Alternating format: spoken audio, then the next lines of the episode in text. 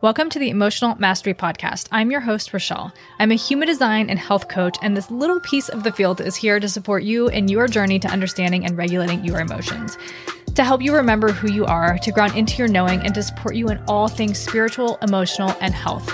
I bring some beautiful souls to share their story with you, and my goal is to have conversations that are supportive of wherever you find yourself in your journey. This podcast really started as a space to use my voice, and over the years, it's become so much more. Thank you so much for being here and for all of your support. I love you all. Now, enjoy the episode. Welcome back to another week, another episode on the podcast. Uh, this week is a great one. I'm really excited to share this one. I talked to Dr. Nicolya Williams. Um, Dr. Nicolya is a believer, an 11 times international best-selling author, transformational coach and trainer, the founder of the Elevate Method, and a girl mom of two. Dr. Nicolya is also certified in neuro-linguistic programming, emotional freedom technique, time techniques, hypnotherapy, and human design. As a multi-passionate entrepreneur, Dr. Nicolya helps helps women bridge the gap from where they are to where they want to be. This is done through strategic, individualized, and aligned goal setting. As a coach, Dr. Nicolya has helped women launch courses, become certified, become international best-selling authors, overcome fear, and get speaking engagements. 10 times their productivity, heal trauma and pain, overcome addictions, and get their coaching bu- business monetized. This is an amazing conversation. Um, you can connect with her on social media at Nicolya Williams or on her website, nicolyawilliams.com. Of course, everything is linked in the show notes. But yeah, this conversation is great. We really, really talk a lot about human design. We talk about parenting with human design. We talk about her story and how she's gotten to where she is today. We have really interesting conversation on Christianity and human design and just kind of like just such a beautiful, uh, fluid conversation about all of these things all of the all of her credentials everything she's experienced. Um so yeah i'm really really excited to share this conversation with you. Make sure you go and follow her. Um just really yeah really excited. I'm feeling really excited. I was going to record the intro last night and something was like no i think my son was in my room. So i was like ah i'll just do it another night. And i am currently reading the celestine so the the celestine prophecy. Um, if you have not heard of it it is probably one of the best books I've read in a long time. It is technically a fiction, but it is amazing. Like, I heard, I think it was on a podcast. I heard people talking about it, and it was just like in passing, like, "Oh yeah, the Celestine prophecy, prophecy was amazing," and the other person like agreed, and something was like, "Okay, I need to get this book." I don't know what it was, and I'm almost. I think I started it two and a half days ago, like three days ago, and I'm almost done with it. It is incredible. Like again, I am so lit up by this book. It's essentially the story about um, this manuscript that was that was in Peru that was hidden by the government, hidden by the church, and people were just trying to bring it about. And it it was really like how to be in this universe, how to connect with the universe, how to connect and be with other people. There are so many like so many like insights, right? Like in this book that just like resonate so deeply with like how we can engage with each other. Um, you know, going back to like, you know, the food we eat and how we're giving energy to the plants and how they're giving energy to us, like our purpose, you know, when we look at our parents, um, you know, the drama that we play out through our childhood and then being able to forgive and move on. It's how we treat children, um, how we become addicted to specific energy, like in relationships. And then asking the right questions. It's just really interesting because like I feel like it it I have been like following gosh, this past year has just been wild, but I've been like following these like continue to follow these little breadcrumbs of information of books or things that people talk about. And I read it started with like Lemuria and Atlantis. Uh, and Taurus energy and Venus, kind of all of that is all. I mean, it's all rolled into one, right? Like as as it all unfolds, it's like that, you know, the more I know, the more I realize I don't know, but it's such a fascinating journey to like get the knowledge because I'm always wanting to learn. But it like started, you know, kind of like learning a little bit about that, just like coming into myself, learning about more about like the Taurus energy and Venus. And then it naturally went into, then I started reading about the Mayans and the Mayan prophecies, which of course, Peru. And somebody had asked me like a few weeks ago where I wanted to travel. And I said Bali, and then randomly I was just like, I want to go to Peru. Like after reading that book, I just feel like so called towards it. And so this book is all about Peru, and it's just like blowing my mind. And it's like so much about it is like when you ask the right questions, if you listen, if you pay attention, if you're watching the energy, if you're in alignment, like the answers are always going to come, right? And just like spiritually, this is something that we always say. Like, I mean, even in the Bible, right? It's like ask and you shall receive. It's like asking the right questions, asking with the right intention, and then not you can't just like ask and then forget, right? Like be intentional about watching and receiving. And something that I had read, I think it was, um, I think it was Bringers of the Dawn. Uh, yeah, I believe that was the book about the Pleiadians. But um, I totally lost my train of thought there. I was talking about energy, watching energy, asking the right questions. Oh my gosh, I absolutely lost it. It was a good point too. Lemuria, the Pleiadians. I don't know. I lost it. It'll come back to me or it won't. We'll see. But but um yeah, just like linking it up to that, right? Like asking the right questions. Oh, got it. Came back to me. But it was like in that book, the Pleiadians were saying that it's like or it might have been conversations with God. Oh my gosh, I've read so much this year, and I started a Trello board specifically of the books I've read and like key points or um or like uh what do you call it? Quotes from books because there's so often times where I'm just like oh my gosh this book is amazing amazing. And somebody like what's it about? And I'm like oh my gosh like it changed my life but I could not tell you. Like I know what it's about but it's like diving into it. But anyway I think it was conversations with God actually What it was like you ask questions and it's like you know, in looking for responses and looking for answers and insights and all these things, like they come in so many different ways. It comes from the people we interact with. It comes from the things we read. It comes from like, even when you're quote unquote, like mindlessly scrolling on Instagram, like things and answers and responses come to you, but it's what you do with it, right? If, are you discerning what to do with that information? Are you following that information? Are you so tapped in with yourself that you can see clearly the message and what it's telling you and what you can do with it and act on it? And I don't know, like I'm sure you can feel my excitement, but like I was literally just like reading this book and I was like, damn, like I am so lit up by this book. It is so good. And I'm like almost done with it. I want to go back and read it a second time. It's just one of those books that um it's just incredible. I'm gonna link in the show notes. If you have never heard of it, I highly recommend you read it. And if you have read about it, or if you have read it, let's chat in Instagram. Send me a DM. I want to talk about it. Um, but yeah, it is. It's it's just it's so good, and it's just so much about the way that we, you know, talks about like mystical experiences. The very first time that I meditated and like tapped in because I never really understood what people were talking about with that. But I was doing a twin hearts meditation um, with Master Choa Kok Sui, and my friend had in, another one of those things. My friend had given me this CD years and years ago and she was like i feel like you need to listen to this. And i, I and i you know put it in a bag and i did not listen to it for years literally years. And it was before covid it might have been like 2019 i randomly saw it just it had been in like suitcases and boxes. It had, it had traveled with me. I mean uh, gosh where i think i was in tennessee when she gave it to me so it had traveled with me to dc to italy to Dallas. Like it had traveled with me all over the place. And so it would go from box to a drawer to another box. And anyway, so it had like fallen out.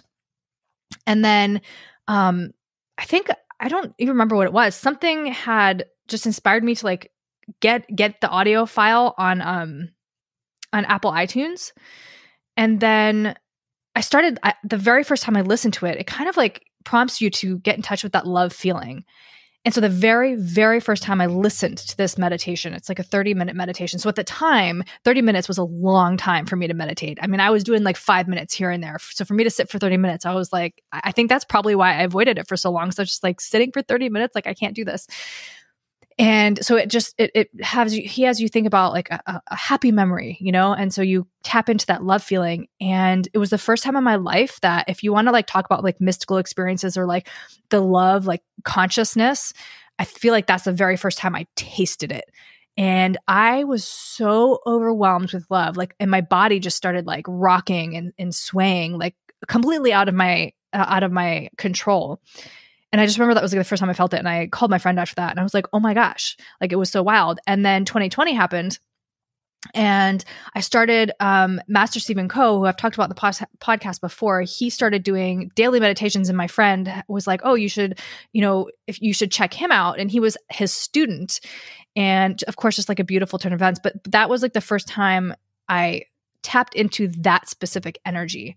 And so now when I'm feeling low or when I'm feeling like low vibration, I try and like always, that's where I always come to in meditation, right? It's just igniting that like heart space, that love that is felt there. And it's like that is source. That is the universe. That is universal consciousness. And if we can tap into that and like operate from that space, you know, things become so much more clear when you're thinking what action you should take when you're coming into that space, right? And so doing meditations, I always start if I'm feeling like whatever, I always just try and start by activating that space within me. And then I'll usually do some sort of clearing, my chakras, um, and then a, a meditation. But, you know, and as I'm learning about attachment styles and as I'm learning ways to n- literally rewire our neural pathways, it is emotion and repetition that actually that are what create new neural pathways.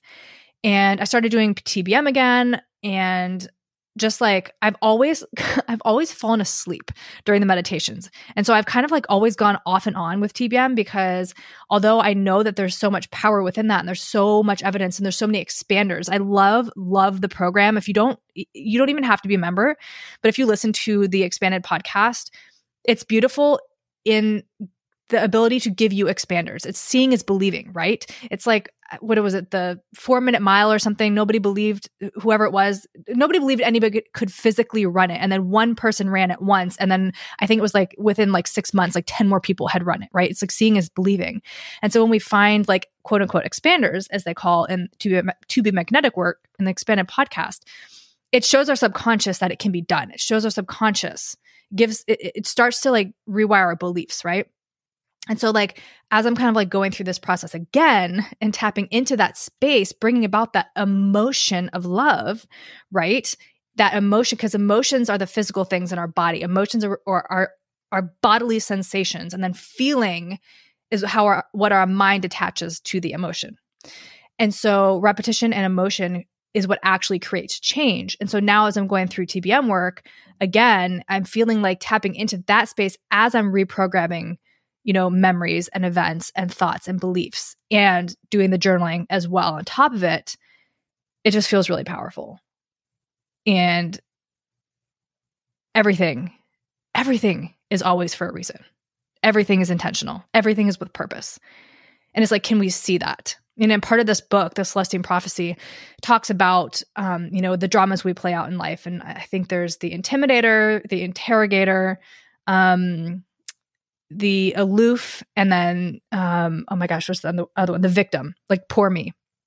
It's like all these like dramas right? It's how we react how our attachment system reacts or deactivates activates or deactivates um you know based on the way our parents were with us. And so it's like if you have the interrogator, you're going to create an aloof person, right? And so anyway, it's just like talks about how all of these like dramas play out and then you have to like go back to your childhood and understand where it came from and be able to like rewire that and to be able to kind of again like tap into that source of your knowing that love and then like move past it. But I don't know. I could go on about this book again, looking at show notes. It is so so good. Um but I'm gonna leave it at that. This episode is really good. This is coming out on Thanksgiving. So if you listen to this on Thanksgiving or listen to it after, I am gonna do a one day sale on Friday. I literally like forgot this week was even like the week to sell anything until I got like 8,000 emails trying to sell me everything.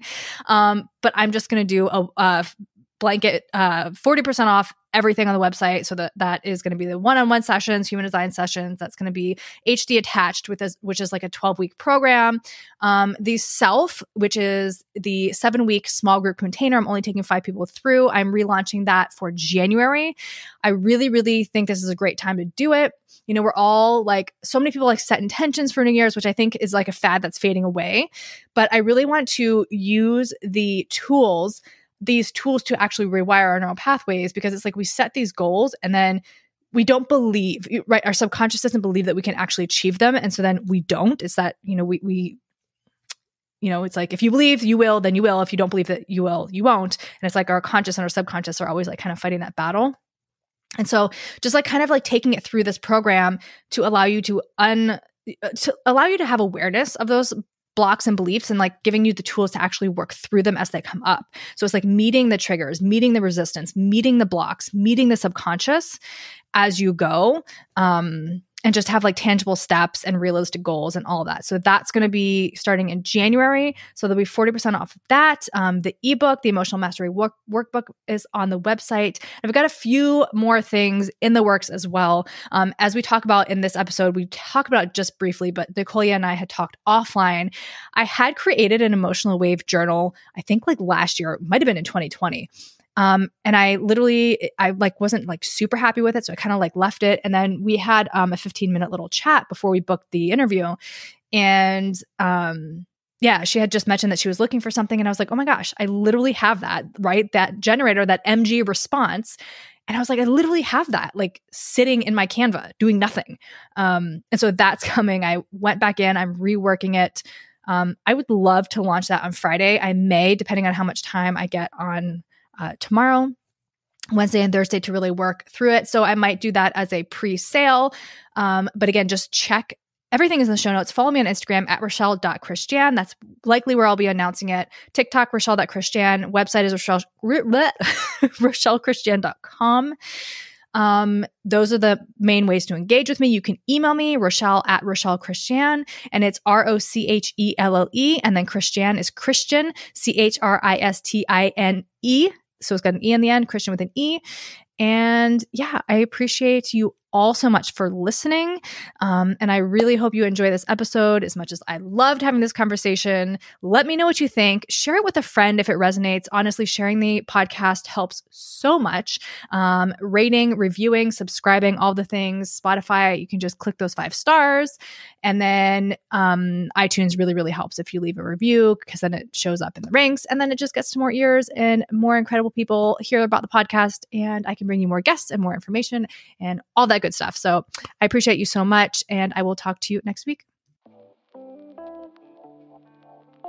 I am briefly interrupting this episode to talk to you about Dame. So, if you've listened to this podcast for a while, you know I am all about self love, self trust, getting to know yourself. And a huge part of that is not just getting to know your mind, but it's also getting to know your body, right?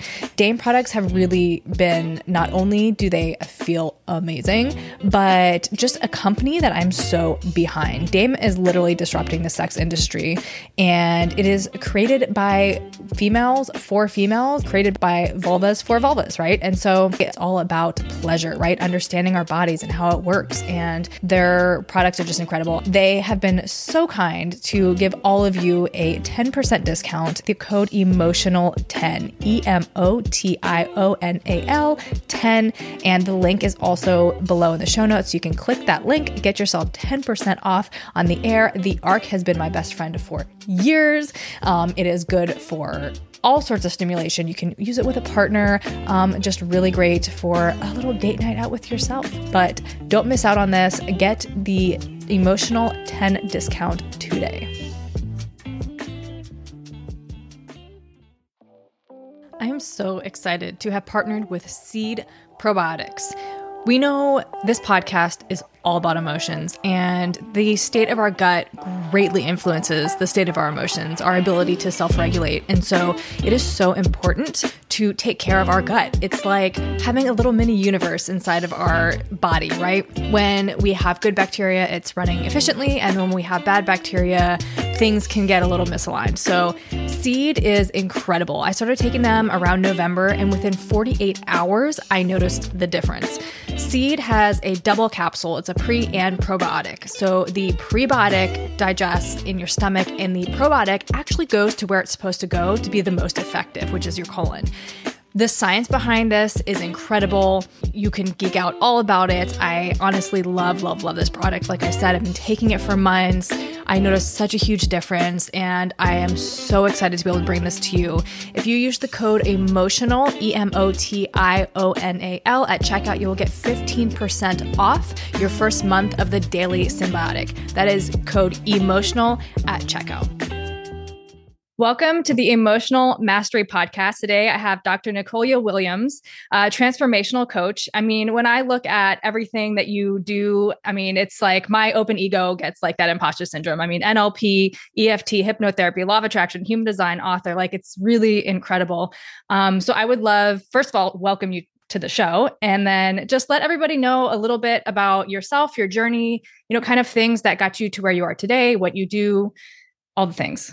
Yeah. Okay. Well, I just want to say the pleasure is all mine. I'm really excited and happy to be here. Um, so a little bit about me is my journey to getting here. So a couple years, I, a couple years ago, I went through a divorce and anyone who's been through a major life transition like that, it can be unearthing. It can be scary, but I feel like it can be, um, eye opening and just like almost rebirthing at the same time. And I didn't understand that at the time, but now I do. And I'm, I'm grateful for that experience. So at that time, I went through it through a divorce and I bought into the American dream, you know, 2.5 kids, a white picket fence and a house, a husband, college, work, all the things. And so when that was taken from me, it was like, man, like who is Nicolya without all of these all of these things. And so I joined a single moms group at like a local church, hoping to just connect with people that could relate to me. And I didn't know that this would be like the game changer for me. But as I joined the single moms group, I had a couple women ask me to, or the leader asked me to be what was called like a table lead, um, instructional table lead. So I started to lead these in depth conversations with women. And um, as I was leading these conversations, the women would always ask me amazing questions about like, how do you balance being a mom and working full time? Because at the time I was working a full full time job, a part time job, raising my girls in my doctorate program full time. Like busy was my middle name. Mm-hmm. So they were always asking me these questions. And I'm like, okay, you know what? I should put it like in like a PDF to give it to them. And as I started creating the PDF, I'm like, I'm going to create an ebook. And then as I started creating the ebook, I'm like, I should probably turn this into a book. And it was just like a little passing thought, but I was like, I'll give it a try. And from there, I ended up writing a book. I started coaching people on writing books. And then as I started coaching people on writing books, I started coaching people around healing, um, around their story story that they were getting ready to publish. And then I moved into um, having my own coaching certification program where I certify other coaches in a lot of different modalities. And I'm also a person that is a big, giant nerd. And so that's where a lot of those certifications come from because I actually genuinely like to learn, probably, um, probably too much. yeah. I'm with you on that. Like I'm constantly my bookshelf is just like it's all like personal development, self-help, spirituality. I mean, that's just like what I same thing nerd out on. I read constantly. Um, had you been an author? Like, were you were you writing before you kind of decided to put all this into a PDF and a book, or was just just like this like um, what's the word I'm looking for? Um, inspired like thought, you know, that kind of came through. Yeah, good question. So I actually told my high, high school teacher of mine that I wanted to write a book, and she was like, "You're not a really strong writer, so you probably." Mm-hmm shouldn't write a book. And so that I, I, adopted that belief that she told me as my reality. And so never wrote. So when that thought came up, like years later, I'm like, I can't really do this. But it just was, I mean, I'm sure many of you can relate to. It's just one of those thoughts that just kept coming up. And I'm like, it's not an accident that it, that it comes up. And here I am 11 books in and so grateful that I didn't push that thought to aside any longer.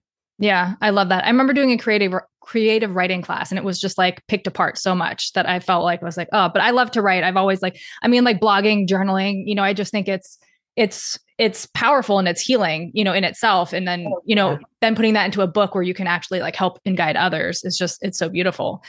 So you said all of the like the NLP, EFT, all these things were just like just like passions, right? You're just interested in it and you kind of like decided to, was this something that has happened like since your divorce or before that you were just kind of like you know finding things that you're interested in I love that question so much because it was actually when I think of like, so I identify as a Christian. And so when I think of like Christianity, it's like, oh no, like you better not cross over into the woo mm. world. And so for me, that was something I was like totally against. And then I've learned to learn to create almost this balance in my identity of like, I still identify as a Christian, but I also see the power of the science behind it. And so I went on a journey a couple years ago. I read a quote that said, um, the average millionaire reads over 50 books a year or something insane. And at the time, I was reading a lot, but I was reading maybe one book a month.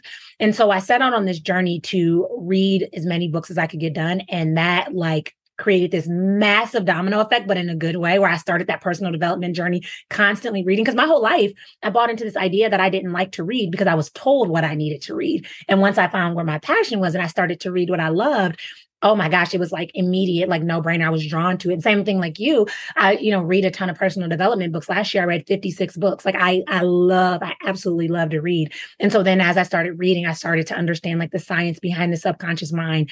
And then I was so intrigued. And then I started to learn about human design and oh my gosh, it like changed my life as I started to really implement it. So um, that's how I got started on it. So that was more of a recent thing since probably around 2018. Mm-hmm. Where do you find the time?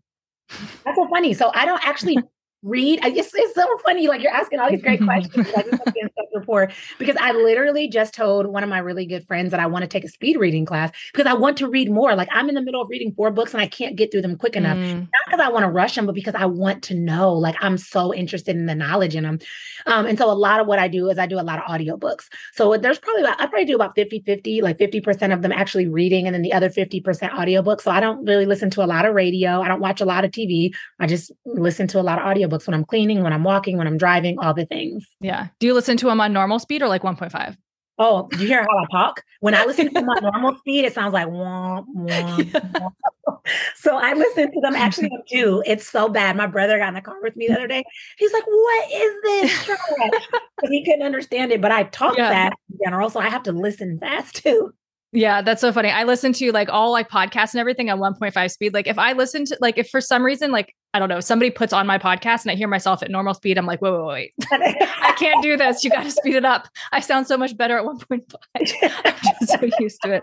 But I love that. Yeah, I'm such a huge reader. Like I have ever since I've been like a kid. I think that was my escape you know, because like I was just mm-hmm. always told like you should be like this, you should do that, you should do this, you shouldn't do that. And like just like reading, I used to do a lot of like fantasy or like for a while it was like romance because I just like when I was having struggles in relationships, I wanted to be taken to a space where like relationships were like, which I also think like on some level is kind of damaging, you know, kind of like Disney movies and stuff. You have this like ideal of what a relationship should be or what it, you know, is portrayed as. But side note, but yeah, I mean, I just like now it's just everything. And it's funny that you said like four books. I have so many books and I have this problem where I like, I'll start a book and then I've ordered another book, so it's come. So I'm like, oh, I'm just gonna read like the intro, right? Because I just want to see. But then I get hooked on that book. I'm like, no, I have to go finish the other one. But it's like I want to uh, like if I could know everything, I just you know what I mean. Like I just find so much value in books, even like I don't know, like anything. There's something that you can take from it. I feel that same way. It's almost to a detriment to me a little bit because I always like if I read a book and I don't like it, I always feel obligated to finish it because I'm like, what if there's this one thing that like I'm mm-hmm. missing out that I don't know that I'll find out? And like nine times out of ten there isn't, but I I feel that same way. Like I want to know it all.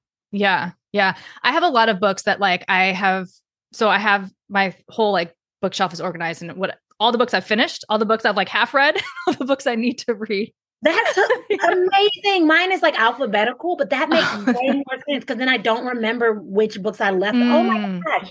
That's amazing. Yeah, because then at least like if I finished a book, I'm like, hmm, what do I want to read next? And then I can go through the half read books and be like, oh, this was actually good. Let me see if I can finish that. Because I do believe sometimes with like um like the book autobiography of a yogi i don't know if you've ever read it but i started reading that years ago but i could not get into it and then I read it. I finally like finished it this year and it was like it blew my mind with how powerful it was, right? But I wasn't at the space mentally or spiritually or whatever when I had first picked it up to like actually take in the information.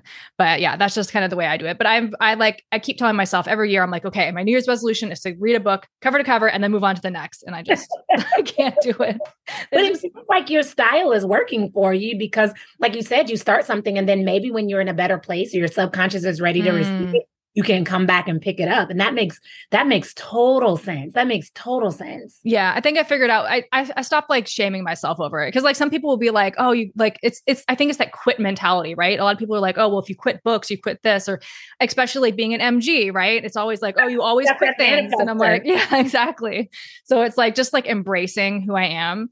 Um so uh, like then switching to human design how did you how did you get started in that? And then you know because you know he had mentioned that you were raised Christian, Christianity, and everything like that. I feel like, you know, sometimes bringing human design, the system to people, it does seem very woo and very like occult or, you know, things like that. And I'm, you know, I personally like not to get into like religion or anything like that, but, or I guess to get into it, but I just like, I love to read books on everything like Judaism, Christianity, Buddhism, Hinduism, you know, like all the things because I just, I find it so interesting. I guess I want to understand it all right? Yes. for me it's like i don't think that anyone is wrong but i love to see where they all put their beliefs. Like i'm currently reading a book on buddhism and it's so powerful the focus on the mind right? How we can control or not control our mind in that sense right? So we can just let it be and just find this peace within us that's already there right?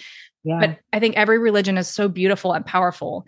And so that was a little side note but going back to like human design how did you um, was there ever a point where you felt like maybe it didn't align with you uh, i love that question to actually have an entire youtube video mm. on that Um, if you ever go to YouTube and typed in human design as a Christian or human design and Christianity, mm. my video will pop up because I, I share my journey in that. I, I, I want to address one thing too that you mentioned, and then I'll, I'll kind of dive into that. But you mentioned like how you're so interested in, in so many different religions and the background and the history and why they were. I love people like you so much because that's one of the first things we we teach and like and what we learn and I teach in NLP is like understanding and respecting everyone's model mm-hmm. of the world. And when you, when, I feel like a lot of people can be so closed minded or closed off to different things and it keeps them boxed in. But when you start to try to see things from different perspectives, it's mind blowing to learn some of these things. Like mind blowing. Buddhism is very fascinating. Like mm-hmm. that's a mm-hmm. perfect example. But for human design, actually, how I got into human design was I was working with a coach and I had gotten, you know, a couple years into my business. And she was like, You literally have everything you need to succeed. You are in your own way. And I'm like, what is that supposed to mean? She's like, you really need to understand the way mindset plays a role. And I'm like, if you think I'm investing in a mindset course, I'm absolutely not. Mind you, like that is my go-to. And I love all things mindset, somatics, human design, like all the mm-hmm. things. So I'm like, at this point, I was like desperate, really have nothing else, like no other way to explain it. But I'm like, I've done everything, right? I have all the systems, I have all the support, I have all the strategies, but like I something's blocking me from creating the success that I wanted. So I started to study mindset and just on that journey I learned about human design and I was resistant or hesitant like to to, to learn more about it, but something kept tugging me toward and I, I don't know what it was, but it was just one of those things I saw um, a lady's post on Instagram and it was like spot on. She was talking about my my design as a manifester and I was like, oh my gosh, that feels like me. So then I was curious. So then I typed in my chart. Um, and unfortunately, I had a bad experience where I had someone give me an incorrect reading of human design. So luckily, it wasn't too far off, but I was told I was a manifesting generator. So I spent probably about six to eight months studying, like deeply studying manifesting generators. And there were some ways that I felt really connected. And then there was a lot of things that I was like, I need to do deconditioning around. Once I got the right um, reading, then I started to really prioritize it. But from my perspective, what I love about human design is I feel like it's the ultimate permission slip to come home to yourself. We live in this world where we're constantly on social media, we're watching TV, we're seeing all these things, and we're comparing our real life to everyone else's highlight reels. And we don't know who we are, who we're designed to be, where we're spending so much time pretending to be somebody we're not. And we're all made uniquely special in a special way. And when I understood human design, I feel like it gave me permission to be me in a way that I had never ever done before. Like for example, when you mentioned like one of the things I'm I'm really good with ideas. I come up with a lot of great ideas, but the idea to follow up with the action behind it isn't me. And so I bought into like that. I, I normalized burnout for a really really long time. When I understood human design, I immediately hired um, a VA, and that oh my gosh, that was like such a game changer for me because I stayed in my zone of genius and she stayed in hers. And I started to produce more content. I started to create more content and I started to show up in more energy. And so I just started to do little practice things with my design that made me feel more connected to myself in a way that I hadn't before. And so that's what I always tell, tell people that are like hesitant is I actually feel like what it's going to make you feel connected to yourself, which ultimately makes you feel connected to who you identify as your creator, because then you start to see who you were designed to be all along. Mm-hmm. I love that. Yeah. I resonate with that story a lot too. I mean, I just, when I, for me, it's always been, yeah, I guess we subscribe so much to like the labels and the societal eh, conditioning, everything, right? Where we have to be this way, we have to be that way. If we're not, we don't fit in, we don't, things don't work. And it really is hard to like stand in your truth sometimes, right? To like come back and stand in your knowing when everybody else is telling you something different. But like, I just, I felt so deeply wrong like in yeah. shame and so much things. And when I saw my human design, I'm a six three emotional manifesting generator. So just the six three learning that in itself, I was like, damn, I am like, I am just, yeah, I'm like meant to fail at things and figure things out and like restart things. And I'm 36 now, but I found human design, I think when I was uh 31 ish, okay. something like that. I think it was like 2019. I don't even know the math. I'm, I'm something like that. After the I pandemic, just, I lost track of yeah, time. Yeah, I know, right? It was like right after my divorce because I was like doing all of the like personal development, healing things, journaling, and I was like, something still isn't clicking. And then human design like found me, and I was just like, oh my gosh, like I don't have to feel like shame for any of these things that like I am, right? I just am who I am. And then yeah, it allows you to see like your where you're highly conditioned, right? Like for me, I have an undefined ego and G center and pressure centers are undefined. So like I'm feeling the pressure constantly and then I don't know who I am right so it's just it's such a beautiful tool to just like understand all those things and like come back to yourself and i love that like you found it and you incorporate it and what does it look like when you're working with somebody incorporating human design in your sessions is it just a matter of like i mean you helping you understand them and them understand themselves better. But what does that look like? Yeah. So I two ways. So first, a lot of times I love to know human design because then it helps me to understand them, like you said, because I can start to see where they're out of alignment. Like what are like, for example, um, not always, but I would say like a vast majority of generators, when they like I had a client, this is a perfect example. She came in and she was spreading herself too thin with so many different ideas, but only one idea was lighting her up. And so once I understood that that, that was what was really lighting her up, we we honed in on that idea and we built the product suite that way instead of building like um almost like a horizontal product suite. We built a vertical product suite on the same exact concept on the same topic and that changed the way that she showed up in her business tremendously. So a lot of times i'll do it as a way to like understand who that person is as they're coming in. And then other times um, as I'm as I'm doing it, I can start to see again like where they're out of alignment, but teach them about themselves because I think self coaching is also really important too. Because I'm not like on someone's beck and call. Like I want you to be able to coach yourself and realize, oh, you know what, this is where I'm out of alignment. This is where I'm in alignment. That kind of thing. Um, you know, for me, I have my my root center, my sacral center, like totally open, and so I don't have a lot of that sustainable, renewable energy. And so uh, for a long time, I felt guilty about wanting to take breaks or maybe not wanting to always do high intensity workouts. And as I've changed that, I've started to show up in the right energy in the places that it matters. And so I use my story as an example of telling them like different ways that they can, de- you know, decondition. Even like um, I think about the variables and how the variables explain like our routines. Like what kind of routines do we have? Do we need to have a structured routine? Do we kind of just need to be with the flow? And teaching them that helps them to show up in the right energy. So I definitely love, love to use it as like an intro tool. But as we continue to move on, and then I also like certify coaches too, so that they can also take this inside of their business and then teach it to their clients as well. Cause I just think it's such a powerful system. I use it with my daughters. Like my youngest daughter, for example, she's, um, she doesn't need a routine when it comes to like her, her digestion and her eating. And so forever, I'm like, we all need to sit down and we need to eat dinner as a family because it felt like it was important to connect. That felt like, you know, we have a busy day. And so we're all sitting there, but she never wants to eat and she wants to eat when she wants to eat. So for a long time, I feel like I forced her, like, no, you have to eat. Like we're all sitting here as a family, we're eating together. And now I don't do that anymore. She sits at dinner and we talk about our days and we process. But if she's not hungry, she's not forced to eat. And I recognize that her routine as far as eating looks very different than mine. And that's been a game changer for helping me, you know, relate to her. My older daughter, she's a manifester just like me. She cannot stand, she's a, she's an artist. She's like all in art. She cannot stand to be interrupted. And so for me, art makes me anxious and I'd be like, oh, don't get a spill here. Don't do that. Now I'm like, I trust you to go in your zone and then we'll worry about the cleanup later. And I just can't watch her do art. But mm-hmm. learning these little small things has helped me to show up as a better mom, as a better coach, um, and to help my clients also be able to do the same. Yeah. I love that. Like for parenting, human design has been so helpful. Just in like exactly like you said, like my kids, just in, you know, I do same thing, busy. I try and like have us eat at, at a time. And my biggest thing with my kids, they're both touch cognition. And so like they I literally, yeah, they like eat with their hands. And I'm like, and my parents or like people, you know, adults that are around are like, eat with your fork, do this, that. And I'm just like, when we're at home, I'm just like, I mean, they eat the most ridiculous things with their hands. And I'm just like, you know what? Just like, here's a napkin, wash your hands before you leave.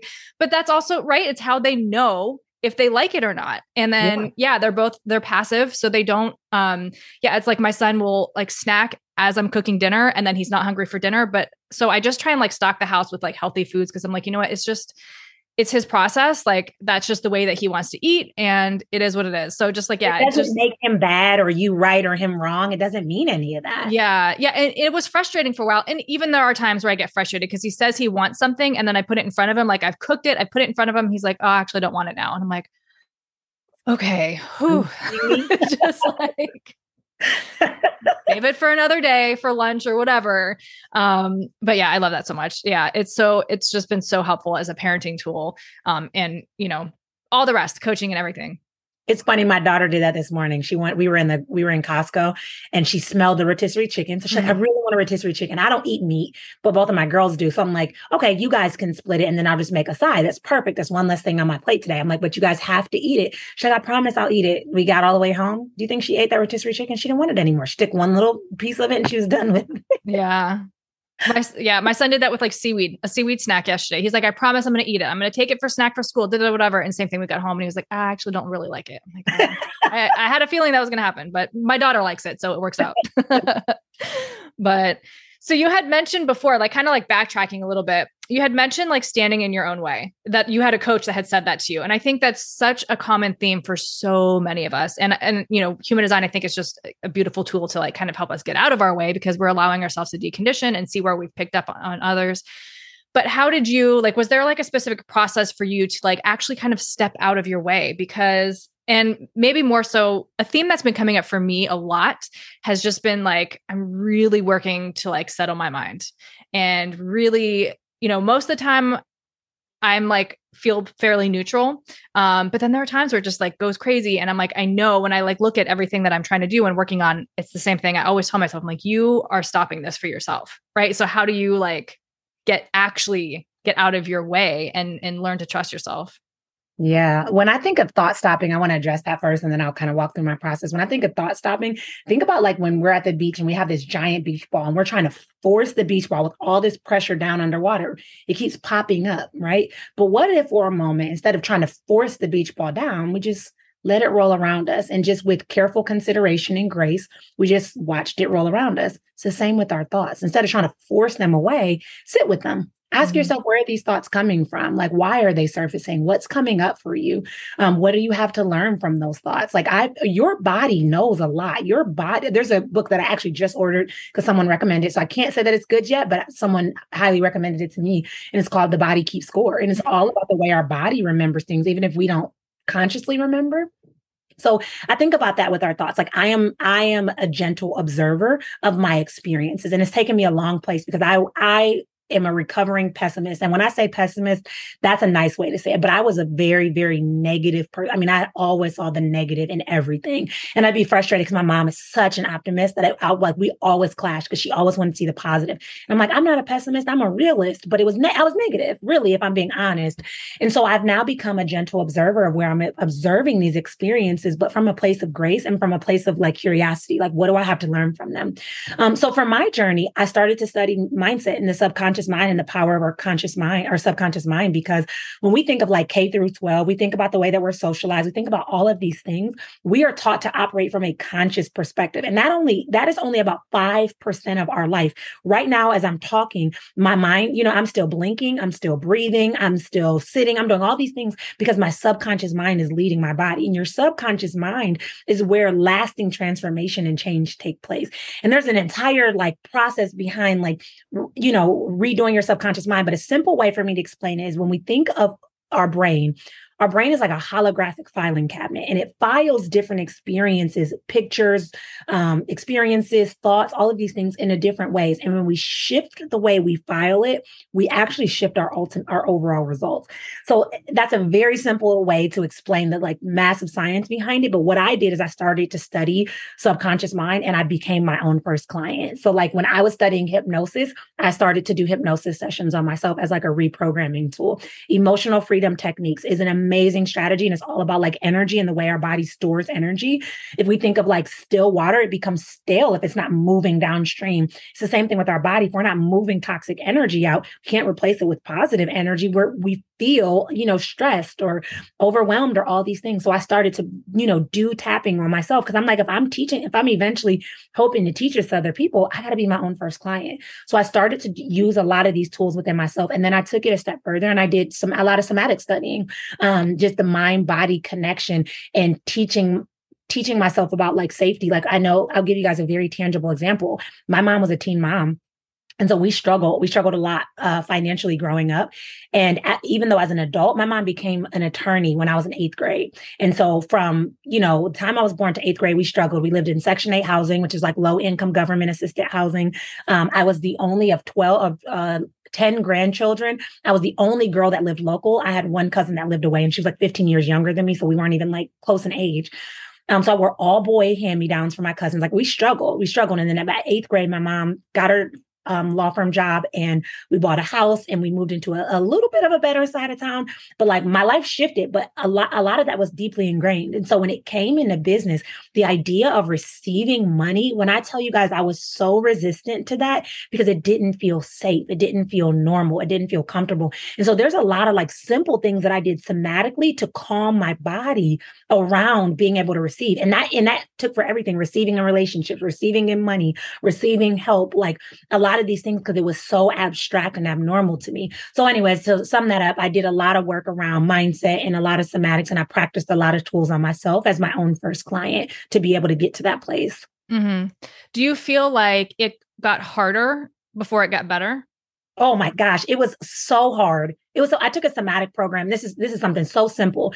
And in the program, one of the things that we had to do is we would go into breakout rooms on Zoom and we would just sit in there quiet and let the other like we would tune into what our body was feeling, not say anything, but let the other person just hold space for us. And so it was just a quiet room for 5 minutes. Mm-hmm. That was like torture. Like every call, I remember one time my daughter had a game and I was so grateful that I missed this call because I was like, I don't want to sit in a quiet room. I don't want to connect.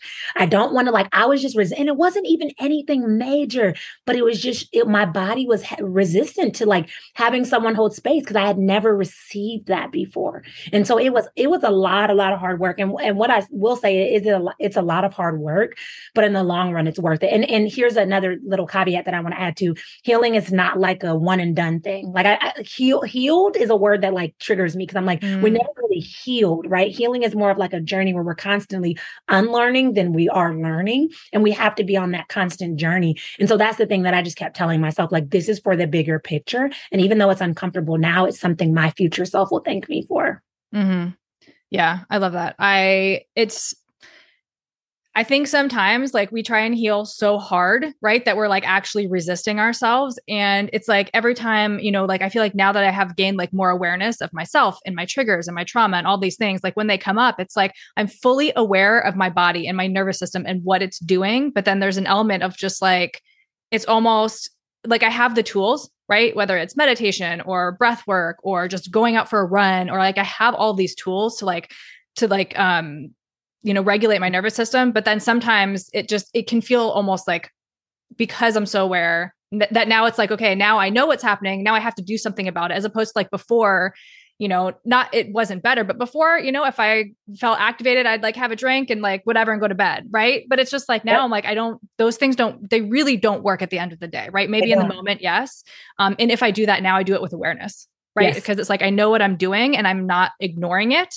um so yeah it's just a it's it's just it's an interesting process. And you know a lot for me a lot of my trauma and triggers come from relationships. And so it's just like and my therapist had told me she was like you know you can do all this work by yourself and that's amazing but because your trust was broken within relationships that's where it's going to have to be built too. You know? And so i was just yeah and so it's so hard for me because i noticed like like I'm I'm divorced as well. And so like as I date and everything, all of these triggers and past traumas come up. And then I'm just like, I feel like this chaos, right? And yeah. so it's really putting into practice all these tools that I'm using to like come back to myself and trust myself. And, you know, I don't need to overshare and not everybody is gonna just manipulate me and hurt me and all these things, right? So it's it's a lot and it's interesting, but it's, you know, it's really powerful. I have chills, like literally, like hearing that that part of your story because you're you're exactly right. Um, I'm not sure if you've ever heard of the four attachment styles, and again, mm-hmm. this is all kind of new to me, yeah. but like disorganized, anxious, avoidant, all that. I, I learned that I was avoidant for that mm-hmm. same mm. because trust had been broken. And I'm like, I'm good on my own, right? But like once I get with other people, oh, things blow up. And so I was avoidant, but like me avoiding I always felt like that was better because I'm not like, oh, I'm not like anxiously attached to people and like mm-hmm. hanging on their coattails kind of thing. But really it's not any healthier, right? And so we yeah. do have to kind of restore, repair that. And I love, oh my goodness, I love what your therapist said. I, oh my gosh, that's so powerful. Yeah. Well, because I was literally sitting here and I was avoiding relationships.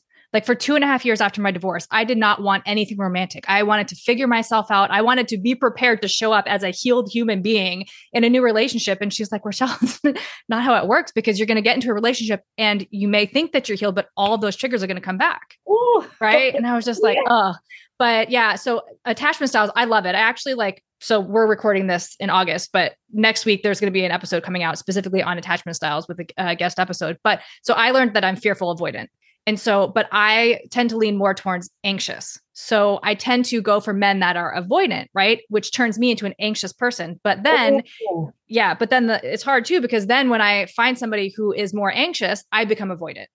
So I'm like, I really try and like navigate this balance of just like showing up as I am. And I, and for me, communication has been like so helpful because I used to just like, I used to, whatever the other person said or wanted, I was like a huge people pleaser, right? I just felt like my worth was based on what they thought of me you know? And so I would just do whatever. But now I'm just like, no, if I'm feeling anxious, just I don't know, like self-soothing my self-soothing myself and like seeing that inner child. Like I'm anxious because my inner child just wants to be seen so badly right now. And I'm used to like attracting a certain type of person. So I don't know. It's just been really helpful. And I yeah, I love, I love the attachment styles because it's just like all of these things that we have just help our minds, you know, have the languaging for what's happening to us you know yeah. and then we can take it through whatever process it is that's going to help us kind of come back to ourselves like you know for me like breathing for like setting a timer for five minutes and just doing really deep breaths really calms my nervous system so it's just like having those tools um, but knowing also that you're not alone like you mm know when, mm. when you read like oh i'm fearful uh, that's my my my attachment style to be like oh there's a word for this like this makes sense about my behavior like i'm not just out here making things up or being crazy like it makes sense mm-hmm. that's a thing. Yeah. And it makes us feel seen because exactly for that, like when we just feel like we're not seen or we're not understood, or yeah, that lone that that I'm alone in this thing. And, you know, for me, like the podcast, that's ha- most of why I do this because I want people who are listening to know they are not alone in their pain and their suffering and their sorrow and their grief and whatever it is that they're going through, and then give them tools to come and find like the love and the joy and the connection within that. So, um, yeah. I, I love, love that so much. Yeah. I, I, would love to like shift to law of attraction because that's also like so fascinating to me. I've read the books, you know, I listen to Abraham Hicks like almost daily because I just feel like I like to get in that momentum like during the day. Um, but you know, I do think like there isn't, I think there's a stigma maybe, or a lot of people see law of attraction and it's just like you just have to be positive. I would love if you could just speak to that for, you know, for your experiences and how and how you've learned through that.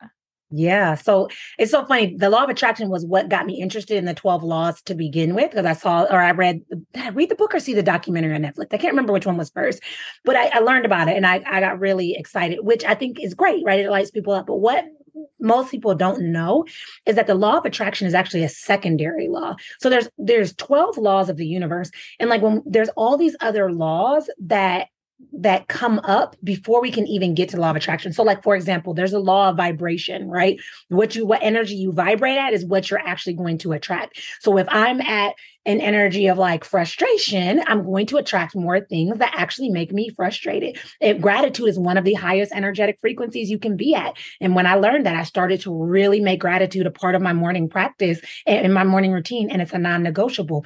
And so as you start to understand these laws and you incorporate these laws, then that's where the law of attraction comes into place. The truth is, if we if we attracted every single thing we thought about, it, it would be impossible, right? But it's those things we constantly are thinking about but leveraging and using the law of gender, the law of vibration, the law of requisite variety, all these other laws, if we're using all these other laws, then the law of attraction it kind of falls in place because you're prioritizing your energy. You're prioritizing that balance between the masculine and feminine. You're prioritizing all these other things and it makes that law fall into place. So i love it so much. I definitely feel like it's made me more conscious and aware of my thoughts.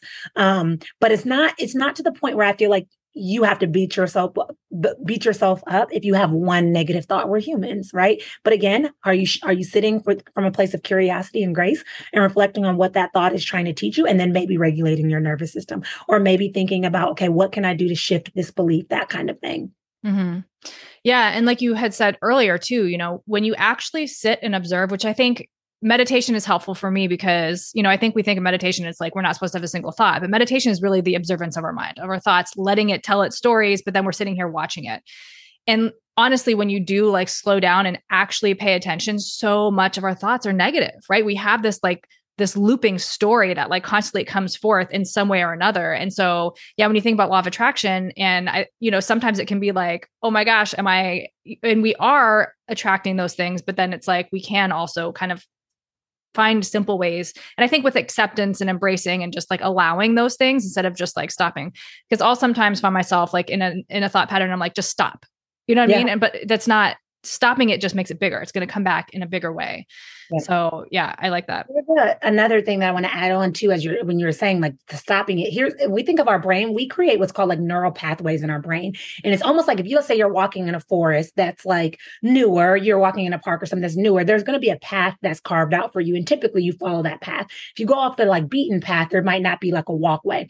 So the same thing with our brain. The more we think of like a certain thought or a certain belief, we create a neural pathway that continues to believe that and continues to reinforce that. So what you want want to do is you want to start kind of repurposing your thoughts. You want to reframe your thoughts so that you can create a new neural pathway, believing the thing that you ultimately want to believe. Because as you mentioned, Rochelle, like research says we have like i think it's i, I want to say it's like 90% of our thoughts are negative and then another 5% of them are repetitive. So we are on this hamster wheel of negative thinking going again and again and then that's why our life reflects it. It's not from one or two or even 10 bad thoughts. It's because the vast majority of our thoughts are repetitive or negative. And so what we want to do is we want to reframe them to be more positive so that it becomes the norm to think in that way not against it. Mm-hmm. Yeah. I like so my journaling practice in the morning, I do like affirmations and I and like even when I'm I find myself in these negative thought patterns, like I will like kind of reverse it and, and find a different way to word it. Right. And I and I don't feel like it's an avoidance of it. I feel like it's it, for exactly that, for like I am trying to attract more high vibe feeling within myself, right? And it's just like acknowledging that thought pattern and like replacing it with something else. And at some point, I'm going to sit with that feeling, right? I'm going to take it through meditation and just focus on the way that it makes me feel. But yeah, I do think, and and and that's where I get like with law of attraction. I I absolutely 100% believe that it works. But and again, I don't think it's I don't think we need to like avoid all the like n- the negativity because it's there right? It's like it's on that subconscious loop. Um, are you kind of circling back to human design now? Are you an emotional manifester? I am an emotional manifestor. Okay. It's also been a very interesting ride, to say the least. yeah. Well, of course, with the Emotional Mastery podcast, I always would like to know like people's relationship with their emotions and especially being emotional, um, you know, riding that wave, because that's another thing that helps me too. A lot of times when I'm feeling like so stuck in that low, it's just like this too shall pass. This, I always remind myself it's going to go up, it's going to go down. We just got to ride it out. Yeah, I've been trying to. Uh, one of the things I've been trying to do, and I'm not as consistent as I should be, is trying to track my emotional waves, um, just from a place again, from a place of like grace and understanding, because it, it's for me the way that it comes off is it feels all over the place. It feels like I'm really, really high, and then I'm really, really low. And, you know, and I feel all over the place. But I know that if I tracked it, it probably isn't exactly what it what it feels like mm-hmm. in that same way. Um, and so, yeah, it's it's it's an interesting journey. Do you know what wave you have? Tribal wave. Tribal wave. Okay. Mm. Okay. How about you? I have individual. So I'm 1222, which makes me an MG. That's what makes me an MG. And then I have my ajna connected. So I always, um, 2343 is my sun earth. And then 1222 is what connects my throat to my emotions.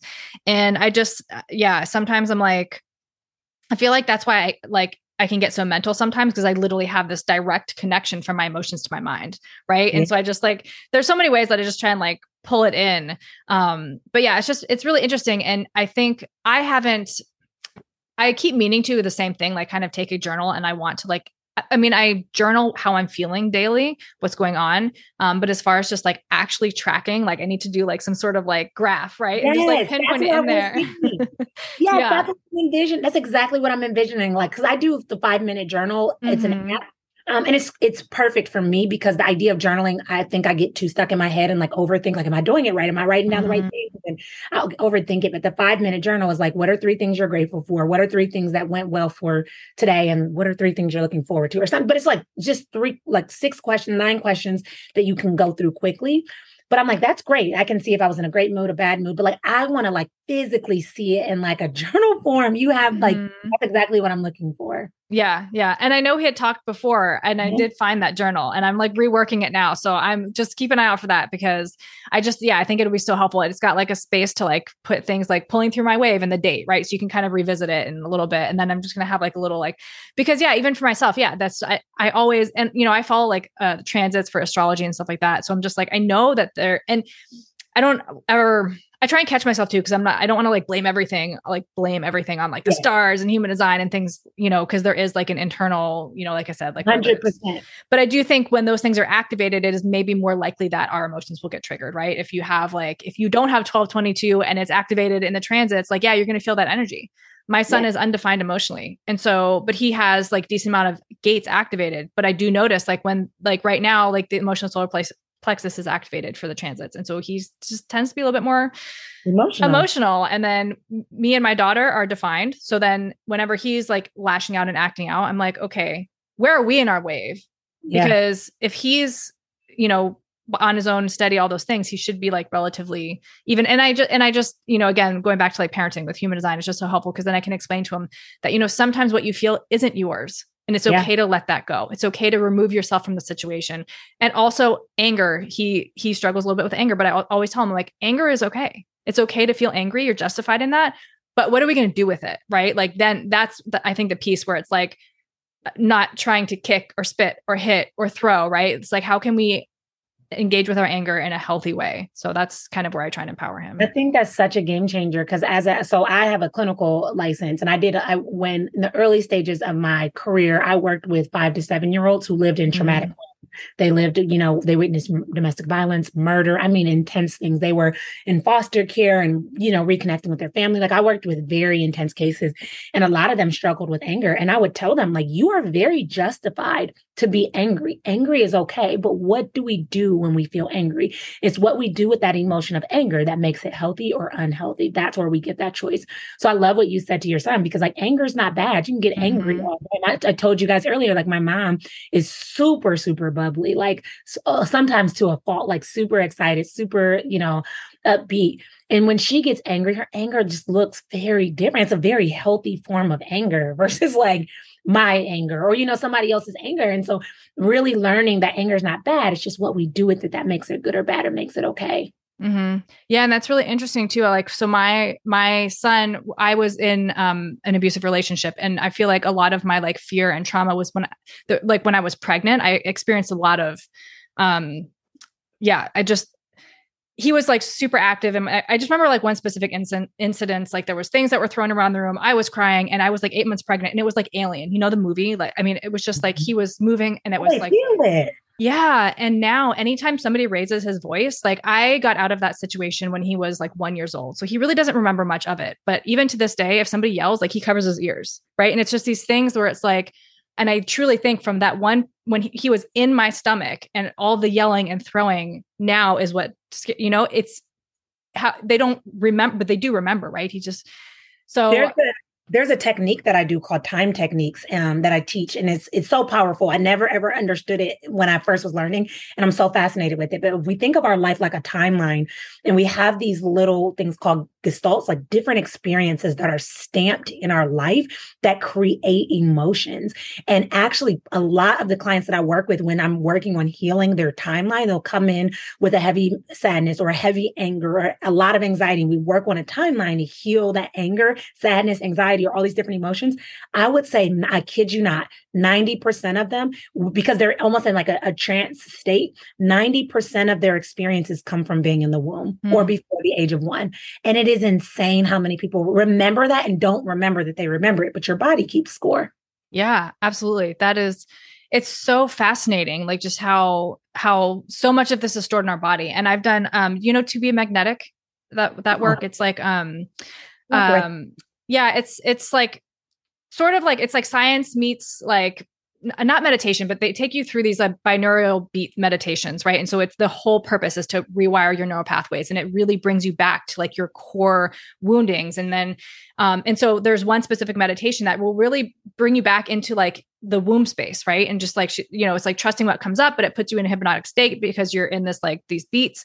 Um, and it's just really interesting to like kind of go back or you know work through things that before you can even remember right? Like consciously remember what happened to you knowing. And she has like a whole um like questionnaire thing. And it's like if you are in a, a good relationship with your parent ask them what happened when they were pregnant with you right? Because that'll give you an idea of like why you have some of the patterns that you have. And it's just it's so fascinating. And that's why i work with my son so much on anger because he was exposed to that before he even knew right? And so i know that sometimes when he lashes out it's this subconscious thing that's like built in him. And so i just really am like i don't want to suppress that you know? I want him to like fully experience it and and be able to move through that in a healthy way and give him the tools as he gets older to like manage that and the way your, your subconscious mind works is it'll surface. Your subconscious mind holds a lot. It represses to one of the one of the prime initiatives of your subconscious mind is to keep you safe and it'll work to keep you safe. And so it suppresses a lot but there will come a point in his life where he will likely remember a lot more than he's remembering now because his mind is probably keeping him safe until it feels like a good moment to open up. And so the fact that you've created space to be like you know you know if you want to ask me a question or hey i want to process this or i want to help you with this that's powerful. I feel like that's going to help him a ton, a ton on his on his journey, on his healing mm-hmm. journey. Yeah, and he's very like um, he's always he's a two four generator, but he's and he's like always watching what I'm doing. He's just so he's got a defined mind too, which I'm telling you that defined mind. It's so interesting because like I have met so many people like recently that have a defined mind, and I'm like fascinated with like how they think and they're and that's a complete side note but um yeah he's just like he's, yeah are you yes I, am not a defined mind i love people oh. that i'm fascinated with them like i want that so mm-hmm. no it's fine and so like as i was like first learning human design right the the the books all explain it it's like it's just have a, pro- a set way of processing and thinking and inspiration and they can get set in their ways and this and that other thing I've discovered the more I like meet people with defined minds and have those conversations,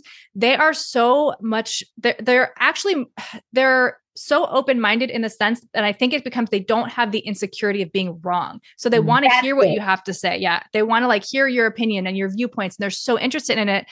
But I think it's because you're not going to change their mind. They're just like open to hearing it because they're so secure in like who they are. So I just that's a, that's a it's just been so interesting to like see it from that perspective right and that comes from actually engaging with people and learning and pulling charts and not just like so much the books because i think the books it's like revisiting and, and reading makes sense but then when you're actually engaged you know and, and understanding it in a different way allowing people to teach you as opposed yeah, that to makes so much sense. Yeah. You said but, along sorry i didn't mean to interrupt. You said oh, along to teach you as opposed to you were going to say something just like reading the book. So like sometimes I will pull an astrology chart, right? And I'm just like, I kind of make assumptions based on this, that, and the other thing. Like, oh, you have a Scorpio rising. Hmm, I, am going to keep an eye on that kind of thing, right? And I noticed I was doing this as I was like really heavy into my learning. And I had to like step back and just be like, no, this is the chart. This person can teach me more about their chart than I can from reading it, right? Because it's yeah. it's, it's a possibility, right? Just like human design. Like we have open centers and it's a possibility of how we can be conditioned. But your experience is like you may have somebody with an undefined G center two different people with undefined G centers, and one was raised in a healthier environment than the other, right? And they're just completely different. They have a different relationship with that. So I just think it's, yeah, it's been important for me to learn more from human experience than just from like the textbook. And it took that to kind of pull back and, and remember that. I love that so much. I one of the things that I wake up each morning and I say like I want I what can I learn new today? And I mm-hmm. promise you that uh, the the where I learn the most is through my children. And I'm like they're younger than me, not experienced in life, but like if we open our mind to learning from other people, there's a lot to take in. But when you were talking about the the um defined mind, oh my my brother has a defined uh, mind and ajna, and I always think about this like I think about like a mind of like you throwing a whole bunch of magnetic letters on a refrigerator and the mm-hmm. ajna center spelling the word words, right? That's how I think of those two centers. Mm-hmm. And so for me, I get, for me, I'm like, you know, word vomit when I'm coming up with an idea. I feel all over the place. And then I swear, like when I'm in the like space of my brother, I feel so complete. I feel so like clear. And I'm like, I just want that because again, it comes down to like, you're not going to change his mind. He's just, he's already confident in what he thinks or believes. It's it's powerful. Yeah. And it's beautiful how we can use energetics like that too. Right. Mm-hmm. Like I have a friend who's defined from throat down, everything, but she has an undefined head completely or completely open head. I have a defined ajna, but I have an open mind. Um, but we will like, we'll have these energy exchanges where we'll like get on the phone or like do like Zoom calls or whatever because she wants to like borrow the energy of my ajna and then I want to borrow the energy of her ego. Cause like once I'm in her energy, I'm like, oh my gosh, the best I, you know, like I just have like the energy to follow through and do the things and like, and all that. And then sometimes when we're off the phone, like it'll be like an hour later and like we'll be like collaborating on something. And she's like, oh, did you finish this thing? And I'm like, oh, I forgot like why that was felt so good in the moment. Right. Cause it's like I was borrowing her energy. But I just think it's so cool that how human design can work like that. I love it too for that yeah. same reason. Like to borrow energy is powerful, and to know where you can borrow the energy is even more profound. Mm-hmm. Yeah. So uh, going, I think I feel like I interrupted you completely on your your process with your emotions. Oh, I don't remember what I was saying. I think I'm still well, just like your relation. Yeah, because you said you had tried the tribal wave and like tracking your emotions. Um, I guess just like my question is like, how has that like evolved? Like, how have you learned to experience your emotions in a different way, or like you know what you've kind of like tools you've had to just like regulate? Yeah, I don't feel as guilty anymore, especially when it comes mm. to like decisions. Like I just made a, a pretty big, big business investment, and um, I've always I've always felt really indecisive and embarrassed about being indecisive. And it'll be like really small things. Like, you know, I'd be like, okay, what am I going to eat for dinner today? And I'd be deciding between two places and I'll drive all the way to the one restaurant. And then I'm like, no, I really don't want this. And then I'll drive to the other restaurant. And then I'm embarrassed because now I've wasted time and maybe got my kids excited about this restaurant and they really want that one. Like I always felt really indecisive. So for me, I no longer feel, I don't feel with, with restaurants, it's not as big. I realize like it's safe for me to make a decision in the moment and I don't have to ride an emotional wave about what to eat. That was like a big thing for me. Mm but I stopped feeling embarrassed about um, my decision making process and that emotional wave of like the highs and the lows. Um, I stopped feeling really embarrassed about that. Um, and I let myself feel my emotions and I more reflect on them. I, I'm trying to do better because I feel like information is great, but integration is important. So I have the information around what the tribal wave looks like, but how am I integrating that process and really doing that deconditioning work around that? And so I've done it. And then, like you mentioned, um, just being just taking care, I feel like, of my energy has also supported me. And so I've incorporated, um, I, I talk about self care a lot. And one of the things that I think we struggle with when we think of self-care is like what do what do we do oh i need to schedule a nail appointment i need to schedule a hair appointment i need to go work out but what if self-care was just in the being and so one of the things that i'm i'm working really hard on because meditation was always hard for me um, is just being and be and when I'm just being, I feel like I've been more connected with myself, more connected with my emotions. And again, looking at it from this place of like curiosity and what is there to learn from it. Mm. Yeah. And that's what all meditation is. Right. And I think like sometimes we think we have to sit and do meditation, but there's so many different forms of it. As long as you're present and you're being you and being in the moment, that is meditation in itself. And when I learned that, that was mind blowing to me because mm. I, I came up with this idea that like I remember um, I was talking to a lady who was in a program with me and she was a meditation coach and she was like, "You, I walk every morning. It, that's just like connecting with nature is like just helpful for me to like ground me and just and I just walk. I love it. even in the winter. Like I just love it." And she was like, "You can meditate when you walk, just like being present." And I did it the next day and it was so mind blowing because I, I I at that time where I was living, I was taking like the same path every day. And I realized there was this like really beautiful tree that didn't just pop out of nowhere, but it had mm. been there forever, but I never noticed it. I never was like present and just mindful in the moment. And so just her giving me that permission to like meditate when you're walking, meditate when you're laying, meditate when you're sitting. There doesn't have to be a time frame. Like it's okay if a thought pops up. Like all of these things helped me to be okay just being. Cause I think mm-hmm. some of that, like it feels scary again, just being, just being. Yeah. And that's why it's, I think that's why it's hard for so many people because when you are just you and being and in the silence with no distractions, then you have, you have to face yourself. Yeah hundred percent. And that's the scariest part because mm-hmm. what do we mm-hmm. do? Like a lot of us are addicted to things. We're addicted to sex, addicted to money, addicted to drugs, alcohol, to being busy. I struggle. I struggled big time with being addicted to being busy because if I was busy, I didn't have to face what was going on at home. You know that when things were wrong at home, and so I, I bought into like I'm going to overwork. I'm going to pick up this part time job. I'm going to enroll my kids in all these activities because then I don't have to go home. I don't have to think about at home. But really, that's not solving anything. It's masking it. Mm-hmm. Yeah, I had a random day off yesterday and my kids were at school and I noticed that, exactly that. I noticed how much I fill my time with things. Yes. And when I had like a day to just do like nothing, like I went to the gym and I got home and I almost felt uncomfortable because I was like, what do I do now? Right. Like, I mean, I had a bunch of stuff that I could do, but I also wanted to just like sit and process through what I was feeling because yes. it was calling for my attention. But like, it was, it was really interesting. It was really confronting. I was like, yeah. I need to spend more time, like, you know, and I meditate and I do all the things I'm supposed to do, but yet having like a completely silent house for like eight hours felt weird. I was like, yep. okay, this is really interesting. Take note of this. Isn't it crazy how something yeah. so small like that, where it's like you feel like you have to? My evening tonight is like that, mm. and I found myself. I wrote my friend earlier, and I was like, "Let's do dinner." She ended up hurting her her leg, so she was like, "Maybe we can do it um, another day." And I was like, "Okay," and I instantly got anxious because I'm like, "Well, then what do I do?" And I'm like, "I do nothing," and that's mm. okay. Yeah, that's beautiful. I love it. Yeah. Yep. Well, thank you so much for being here today, for sharing everything and all of your wisdom. And yeah, if you have, if there's anything like one piece of information you would love for the listeners to just like take away from this conversation, what would it be?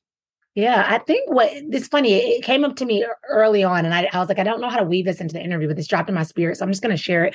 Um, but I would think, I think about like, if, if there's something that you're feeling called towards, don't buy into the belief that like you have to have this huge quantum leap, even though small, seemingly, me- seemingly meaningless steps add up. So if you're, you know, feeling called to heal, even small daily commitments of three minutes a day of meditation or regulating your nervous system adds up to massive results. And so one of the things that I ask myself every single morning that I would love to ask you to really think about as you as we end this episode is what is a small decision you can make today that your future self will thank you for? Just really contemplate um, committing to that. Mm, I love that. Thank you so much. You're and welcome. where can everyone find you? Yeah, I like to easy.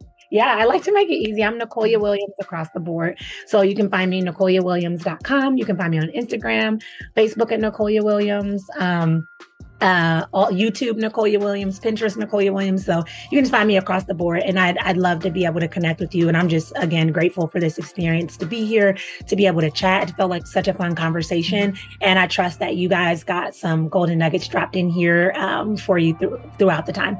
Yeah, excellent. And I will have everything linked in the show notes. But yeah, thank you so much for being here, sharing your time, your space, your energy, and everything. So thank you so much. You're welcome. Bye.